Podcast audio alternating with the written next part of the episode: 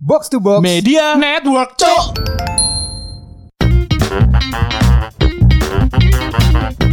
Cok, situ kak. Situ lah. Ngomong apa sih?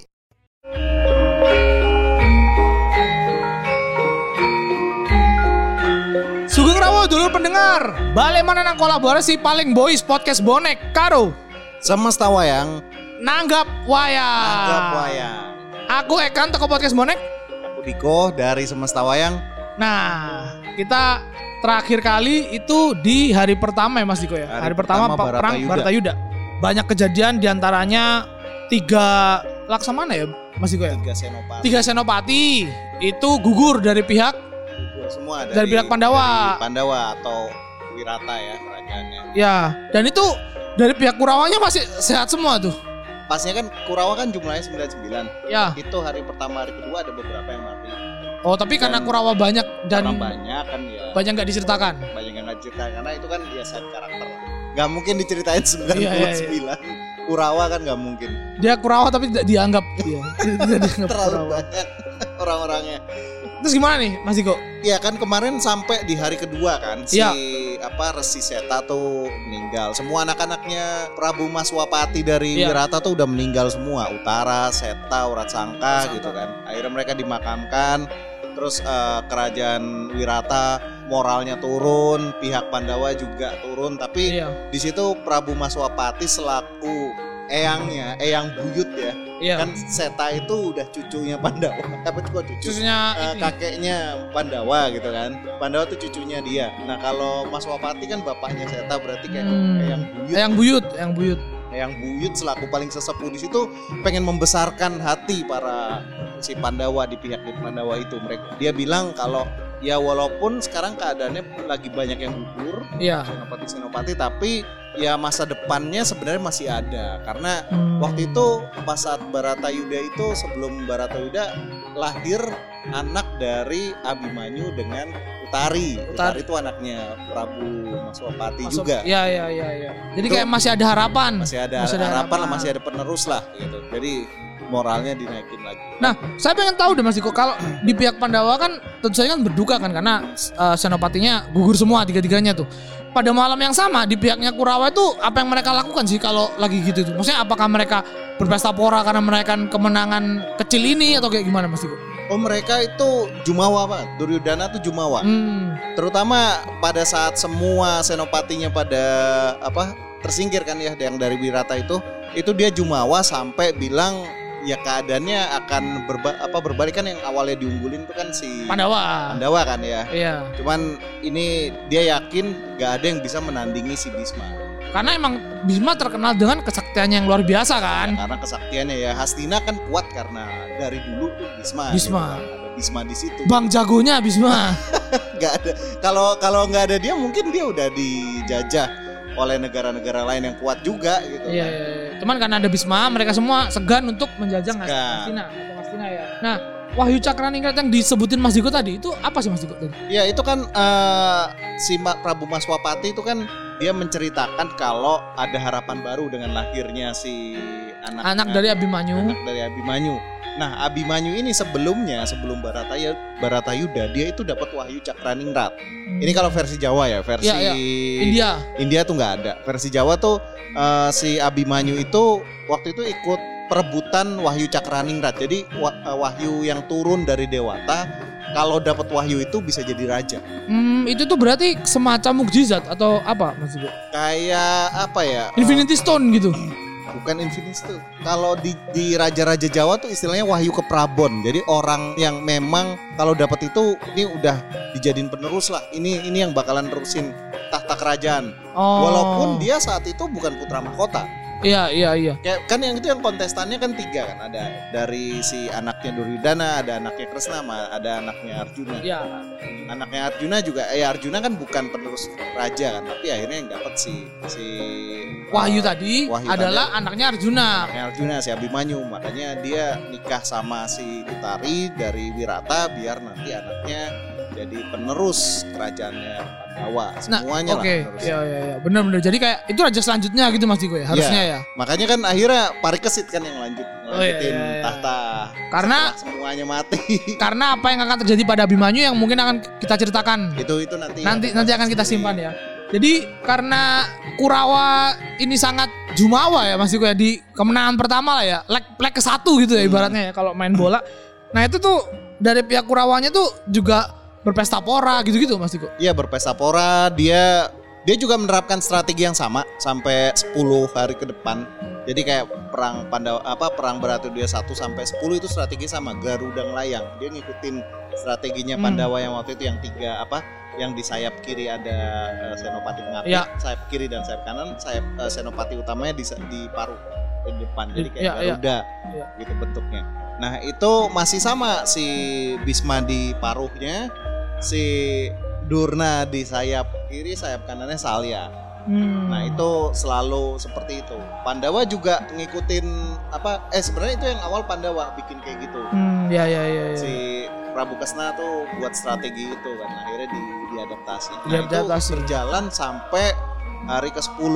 Waktu itu senopatinya dari Pandawa tuh Iya kan kan hilang kan? Jumena. Nggak ada kan? Akhirnya Pandawa senopatinya. diangkat si Desta Jumena. Desta Jumena ini anaknya Prabu Drupada. Drupada itu bapaknya Drupadi. Oh bapaknya Drupada baru mau saya Iya. tanya Drupada siapanya Drupadi? Jadi kalau di versi wayang Jawa anak-anaknya Drupada itu tiga. Tapi kalau versi India tuh anaknya dua kan. Kalau di Jawa tuh anaknya pertama Drupadi, anak kedua Sri Kandi, anak ketiga Desta Jumena. Oh. Nah kalau versi India kan Sri Kandinya tuh kan cowok jadi jadi cewek. Iya kan jadi Iya. cewek. iya. Oh kebalik cewek tapi Cewek jadi cowok. Jadi cowok. Iya, iya. Kalau wayang Jawa nggak ada trans kayak gitu nggak ada. Jadi Ah. Sri Kandi ya udah Sri Kandi aja. Perilakunya seperti laki-laki dalam hal dia bisa bertempur. Tomboy. Ya itu aja gitu. Nggak Oh, nggak nggak iya. trans. Jadi Cerita trans. Oh, buat seksual apa catatan buat dulu pendengar juga ya Mas Diko ya. Jadi yang perang Bartayuda ini kita adaptasinya dari yang Jawa. Jawa kita ambilnya yang dari yang Jawa. Dari yang, dari yang Jawa. Walaupun yang Jawa pun ada banyak versi ya.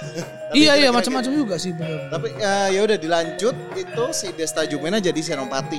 Senopati pengapitnya masih Bima sama Arjuna sayap kanan sayap, Sayap kiri. kanan sayap kiri. Si Arjuna ngelawan si Durna, Bima ngelawan si Salya. Ah, Prabu Tuh, Salya. akhirnya di hari ke-10 sampai hari ke-10 kan ya udah banyak banyak orang yang mati lah banyak. Banyak korban dari kedua belah Dari- pihak. Apalagi Kurawa-Kurawa yang Cere-cere. tadi 100 199 itu pada banyak yang mati tapi tidak bisa disebutin satu-satu ya. Karena itu karakter yang side karakter. Sampai hari 10 yang cukup apa ya yang di notable atau yang yang banyak dibicarakan itu eh, Kurawa tuh ada yang kembar. ini pairingnya kalau kalau di Pandawa itu Nakulasa Dewa gitu Nakula Mas Diko. Sadewa. Cuman ini nggak nggak terlalu terkenal banget sih. Ah, iya, iya, kan iya. kalau di Kurawa itu yang terkenal kan kayak Cit- Citra Citraksa, Citraksi, terus Oh. uh, ada Kartomarmo, ada Jayadatra, ada Dursasana lebih terkenalan kayak gitu. Duryudana Daripada ya. yang kembar Wikata Boma sama Boma Wikata ini. Oh. Nah ini mati mereka berdua diadu kepalanya sama Bima. Terus Bima pas hari ke-10 ini ngamuk. Dia banyak membunuh sekutu-sekutu Kurawa kayak Prabu Susarma dari kerajaan Trigarta. Itu ini termasuk raja besar juga. Iya, Jadi Susarma tuh dan kalau sakti. lumayan sakti. Jadi kalau di wayang Jawa tuh dia menceritakan aliansinya Kurawa itu salah satunya Susarma tuh yang yang cukup besar gitu yang membawa membawa banyak pasukan ke kubu Kurawa. Oh. Dan Terus dibunuh begitu saja sama dibunuh Bima. sama Bima karena dia lagi ngamuk. Lalu si Prabu Malawi dari eh, apa Malawapati dari Malawi itu juga dibunuh Arjuna. Jadi kanan kirinya diberangus nih sama Kalau- sayapnya. Iya, kalau apa namanya Prabu Malawapati dia dibunuh Arjuna pakai panah. Pakai panah. Eh, Pasopati. Apa, apa Rudedali. Oh, Hudali ya kan banyak ya senjatanya Banyak. Arjuna. Panahnya banyak. Pasopati nggak digunakan sembarangan. Oh, karena, Karena itu.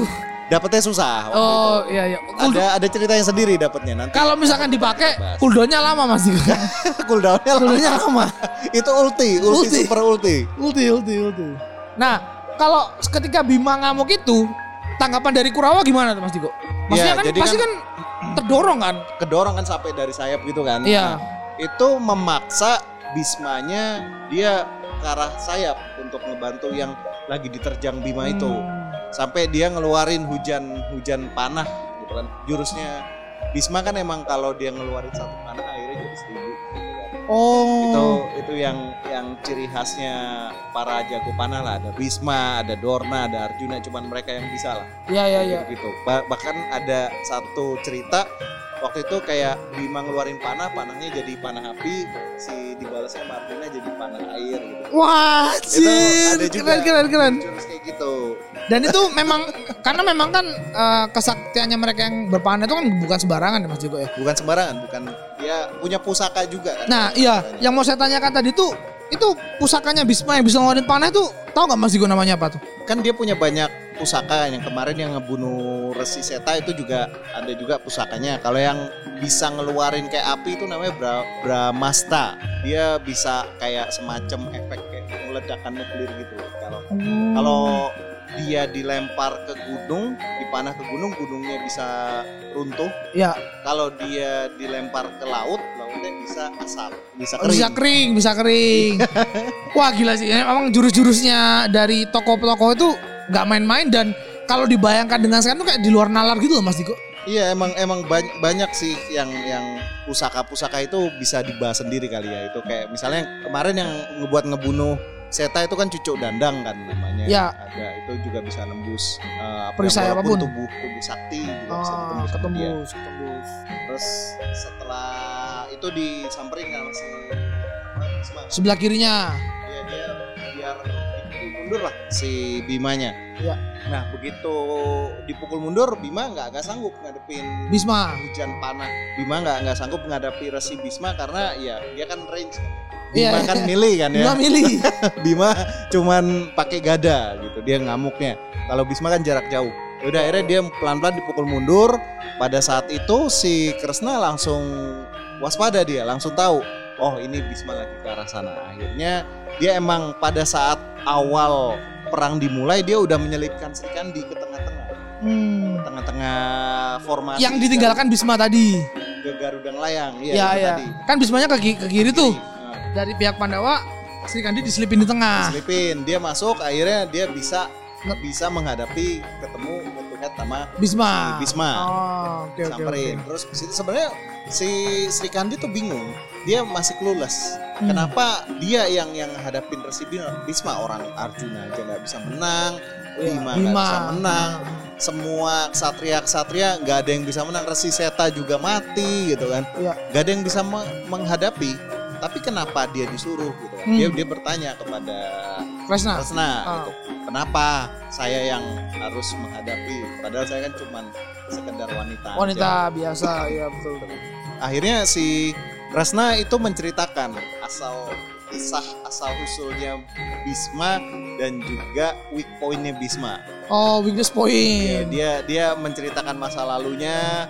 Masalahnya cukup panjang sebenarnya kisah Bisma waktu awal-awal waktu dia mengucapkan sumpah, dia akhirnya bertemu Dewi Amba, terus akhirnya Dewi Amba itu meninggal dan akhirnya Dewi Amba itu menaruh dendam dan dia akan yang yang ditakdirkan Dewata untuk menjemput Bisma kalau dia meninggal. Oh, wah ini ceritanya yang Bisma ini kayaknya bisa jadi satu episode sendiri Mas Diko. Bisa bisa nanti kita bahas mungkin abis ini ya kita bahas. Oke oke oke. Kita jadiin satu episode buat episode selipan lah. Ya, Biar selipan. Baratnya Yuda Biar mulu kan. baru tahu mulu. Jadi ada kayak kita mendalami salah satu tokoh gitu ya Mas Diko ya. Iya, iya, itu bisa. Itu kita take abis ini ya. Nah, nah tadi lanjut si akhirnya setelah diceritain kalau eh, Sri Kandi itu adalah jelmaan Dewi Amba, ya udah dia dia bersedia untuk menghampiri. Iya, iya. Menghampiri karena kalau dia berarti eh, janjinya Dewi Amba untuk menjemput dan Sri Kandi titisannya, berarti dia ditakdirkan untuk membunuh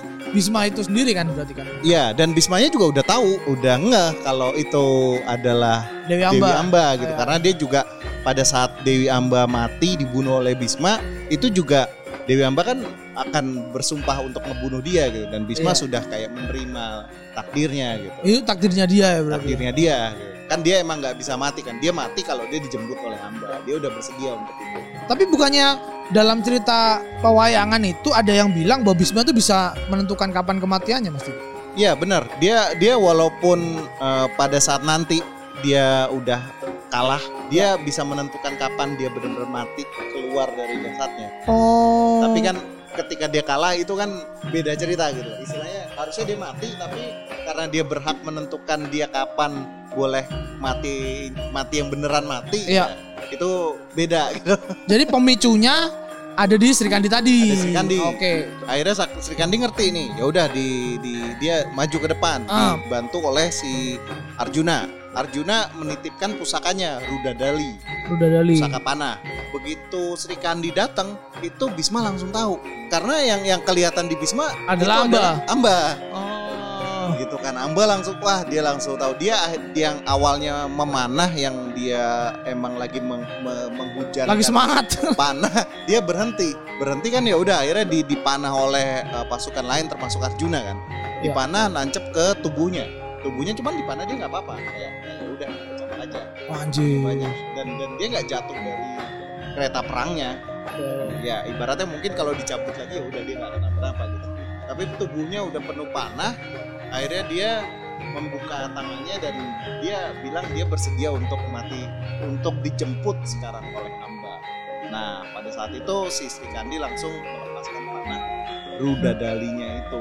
Ke tubuh Bisma tadi. Tubuh Bisma tepat ke jantungnya jadi panah cinta jantungnya Dibalikin. Bisma Oh, tapi eh, waktu dipanah sama si Sri Kandi langsung kena jantungnya itu belum mati Bisma tuh. itu dia langsung jatuh langsung jatuh dari kereta perang kan ya Bisma nggak mungkin jatuh gitu nggak mungkin kalah Iya, kan. orang sesakti dia gitu. orang sesakti orang tubuhnya juga banyak tertancap panah-panah tapi kan dia nggak kenapa-napa tapi begitu pakai pusaka saktinya Rudadali yang dilepaskan oleh Sri Kandi dia langsung jatuh dari kereta, apa kereta perang Hmm. jatuh dia ke bawah ke tanah ya udah saat itu perangnya dihentikan sementara gencatan senjata Karena ada kejadian kesatria yang gugur Iya gitu. karena ke- yang gugur ini eyangnya yang sangat dihormati oleh kedua belah pihak. Nah, itu itu, sangat Itu sesepuhnya dia jatuh dan ya udah perangnya dihentikan. Akhirnya mereka berdua eh, dari si Kurawa dan juga Pandawa menghampiri si Bisma. Jadi Bismanya lagi terbaring di Tegal Pulusetra. Datanglah Kurawa dan Pandawa Duryudana, Dursasana. semuanya tuh Si- datang semua. Iya, Pandawanya ada Puntodewo, ada Yudhistira ya, Yudhistira, iya. ada Bima, ada Arjuna, ada Nakula Sadewa. Semuanya datang mendekat, ya Bimanya akhirnya dia bilang ke cucu-cucunya gitu, kalau ini sudah waktunya dia. Dia sudah dijemput dia bilang gitu kan. Ini udah waktunya dia meninggal, ti- tidak perlu disesali. Karena kan nangis dua-duanya. Si Kurawa nangis karena ya Senopati yang nggak gugur ya. mereka gugur. kalah atau mau gugur si Pandawanya juga Ini dia eyang eyang nih gitu. ya. eyangnya kita gitu, eyangnya Pandawa gitu dia nggak tega gitu kan salah satu Arjuna apa waktu itu tidak berani untuk maju ke Baratayuda kan karena di situ dia ada Bismanya gitu ada Dorna ada Bisma semuanya guru semuanya yang ngajarin dia Yang eyangnya dihormati sendiri sama Arjuna yang sendiri. dia gitu. hormati gitu. Nah itu akhirnya Bisma pada saat mau meninggal dia bilang dia pengen beristirahat. Dia pengen beristirahat. Dia bilang dia minta kepalanya tuh kan pegel kan jadi kayak apa dia tiduran dia Di dia pengen iya, di- dikasih bantal. Dia minta apa ya penyangga, Penyangga. kepala. Sama si Duryudana dibawa dibilang eh apa prajurit ambilin ini bantal. bantal dari sanggerahan bulu pitula ambil lah akhirnya diambil dikasih ke Bisma Oh, Bisma ditolak enggak saya tidak mau itu itu adalah yang saya minta adalah bantal bagi para ksatria Gak ada yang ngerti maksudnya bantal ksatria itu apa gitu kan Nah, ini saya boleh nebak nggak Mas Diko ini apa Mas? Diko? Tidur di pangkuan wanita Mas Diko. bukan Oh, bukan Mas Diko. Saya kira tadi kayak ya dia harus tidur di pangkuannya. Ban- bantal ksatria terhormat itu adalah pusaka-pusaka yang patah oleh perang oh. akhirnya diambil eh, gada yang pecah sama Bima ditaruh di kepalanya Wah, jadi jadi kayak ini ya kalau misalkan Game of Thrones tuh kayak yang banyak pedang-pedangnya tuh gak sih? Iya. apa sih kursinya itu kan? iya kursi tronnya kan Iya tronnya. Nah Iron itu Throne. Iron Throne ya mungkin kayak gitu ya. Jadi kayak pusaka perang yang ini dikelompokkan di di kepala. Di kepala. Di, itu si Bima ngasihnya apa gada yang pecah. Dibilang si Bisma nerima, nggak ditolak kali ini. Iya, iya. Terima, dibilang ini baru ini adalah eh, apa sandaran kepala yang bagi para kesatria. Saya kira tadi dia mau wanita. dia mau tidur di pangkuannya Sri Kandi yang Dewi Amba tadi terus kayak udah pulang gitu loh Mas. Enggak, dia kan Brahmacari, eh, orang yang nggak mau deket sama wanita. Oh. Ini nanti akan dibahas di episode Akan dibahas di episode berikutnya. Ternyata ba- banyak karakter menarik ya selain yang kalau kita tahu tuh mungkin dulu pendengar juga menanti kapan kita cerita tentang Bima, tentang Gatot Kaca, tentang Arjuna. Cuman Bima sendiri sebagai kakeknya Pandawa dan Kurawa itu ternyata punya masa lalu, punya cerita yang Punya cerita yang nggak kalah emang, bagusnya gitu maksudnya. ya, emang yang populer juga udah banyak yang tahu sebenarnya. Oh iya iya iya iya iya. Terus ya udah lanjut ya. Terus si Bisma ada permintaan kedua. Permintaan keduanya adalah dia merasa haus kan dia tubuhnya banyak tertancap panah dan darahnya banyak keluar kan. Iya. Masuk panah yang ke jantungnya itu Iya. keluar semua darahnya. Dia bilang dia merasa haus, kerongkongannya sudah kering, dia mau diberikan minum karena dia butuh eh, untuk me- menghilangkan Menghilangkan dahaga. dahaga. Nah akhirnya si Duryudana juga nyuruh lagi ambilkan uh, minuman Iya iya. yang dibawain adalah minuman anggur paling mewahnya Kuru- dari Kurawa. Iya, dari iya. Astina diambil dikasih ke Bisma Bisma ditolak lagi bukan yang saya minta adalah minuman untuk kesatria Saya kesatria sejati saya tebak lagi nih Mas Diko ya. silakan Darah Mas Diko. bukan darah minuman untuk kesatria adalah air buat apa ya air dari em, untuk minuman kuda perang Hmm. yang diambil pakai pusaka. Oh, Jadi oh ya ya. ya. Kresna nyuruh Arjuna ngambil eh, minuman yang buat kuda-kuda perang, Ya. Pakai pusakanya Pasopati. Oh, diambil gitu. Diambil, diciduk, terus ditetesin ke Ke Bisma. Bisma. Terus dia bilang baru dia mau, dia bersedia ini baru. Berarti yang mengerti sampai akhir hayatnya itu justru Pandawa ya Diko ya? Pandawa, ke Kurawa nggak ngerti gitu kan? Kurawa nggak ngerti Kurawa. Nggak tahu walaupun dia dekat tapi dia tidak tahu. Dia ternyata nggak sedekat itu Mas Diko.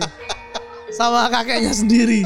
dia ternyata dekat tapi jauh kan. Dekat tapi jauh. tidak mengerti dia. Dia itu salah satu simbol juga kalau memang cuman orang yang berjiwa ksatria doang yang mengerti ksatria yang lain. Oh, wah bagus banget nih, bagus ya, ya, ya paham, paham, paham. Jadi jadi itu sebuah simbol lah, simbolis dari cerita pewayangan. Iya, iya, iya, iya. Ya, ya, ya kan itu menunjukkan juga kalau Kurawa benar-benar tidak berjiwa ksatria. gitu kan. Oh, kalau kita tarik dari cerita tadi, kesimpulannya secara kan simbolik, ya benar sih. benar Itu sih. ada ceritanya di versi India dan juga versi Jawa. Oh, Jadi dua-duanya ada. oke, jadi valid lah ya. Jadi valid.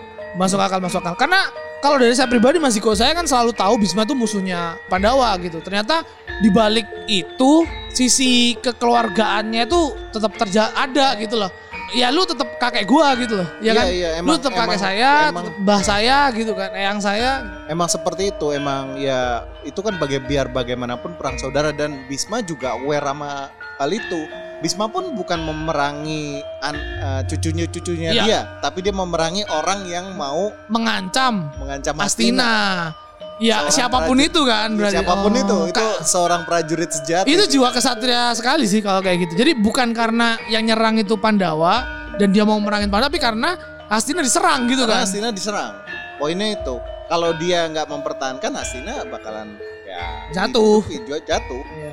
Apa pun latar belakangnya Pandawa nyerang Astina, tapi dia adalah kesatria dari Astina itu sendiri. Iya, mungkin kalau beda ceritanya kalau misalnya si Hastina mau eh, apa Kurawa mau menginvade invasi Ya. negara lain gitu. Mungkin dia bisa kayak dia nggak mau ikut. Iya. Tapi kan kalau iya. ini kan dia nggak mungkin nggak ikut karena Astinanya diserang gitu kan. Astina- Diserang. Wah. dalam kondisi mereka memperebutkan itu. Ya ini juga saya juga baru tahu nih Mas Diko kayak kenyataannya bahwa Bisma itu berperang melawan cucunya sendiri yaitu Pandawa itu bukan karena emang mau ikut perang tapi karena mempertahankan Astina itu sendiri ya. Iya, iya. Ya itu moral story-nya emang yang benar-benar jiwa ksatria kayak gitu kan emang waktu itu benar-benar diceritakan secara turun temurun Iya, gitu iya. kan. Jadi jiwa satria yang terhormat. Biasanya kan orang-orang Jawa itu kan suka gini Mas Diko ya, kayak wah ini awake gede kayak Werkudara kayak Bima gitu. Nah, kalau orang dibilang kayak Bisma tuh harusnya senang atau gimana Mas? Harusnya senang karena dia satria tapi ya Bisma nggak punya istri. Orang yang jomblo Iya, itu iya, iya, Bisma. Tapi ya ya keren lah. Jiwa kesatriaannya tuh patut dijadikan pelajaran sebenarnya ya. Nah, akhirnya nih endingnya setelah dia dikasih minum, setelah dia Ya. dikasih bantal, akhirnya dia bilang ke Pandawa Kurawa, ya udah, ini matahari udah mulai terbenam juga. Dia bilang dia mau dia minta ditinggalkan Oh, dan dia dia bilang dia mau istirahat. Dia mau menunggu waktunya setelah jika perang Barat Baratayuda habis yang berarti hari ke-18 kan. Ya. Dia tinggal nunggu 8 hari lagi. Kalau itu udah selesai dia bisa meninggalkan Sukmanya meninggalkan jasadnya. Sukmaya meninggalkan jasadnya. Nah, Wah, saat itu dia juga melihat kalau Dewi Amba tuh sudah menemani di sisinya dia. oh itu tadi yang saya ini masih maksudnya itu tadi. tidur di pa- pangkuan Dewi Amba. Jadi Dewi Amba tuh menemani aja. Ya dari dulu pendengar saya kurang kesatria ternyata. saya lebih ke romantis Mas Diko kalau gitu. Kalau yang romantis nanti mungkin ada ceritanya yang yang Bisma sama Amba juga mungkin bisa dibilang romantis juga. Ya kita kita bahas lah setelah ini ya. Jadi Iya, iya. hari uh, Bagian kedua Baratayuda babak kedua babak tawuran itu sudah selesai ketika Bisma gugur ya. Oke lah, dulu pendengar, yowes koyo ngono ae, kita akan lanjut ke episode berikutnya. Eh, Bahas- kita bahas tentang Bisma lebih Bisma dalam lagi Mas Diko ya. dalam. Oke, saya akan dari podcast Monek, Aku Diko dari Semesta Wayang. Matur Matur Suwun, suwun, Sampun sampun mirsani. Mirsani.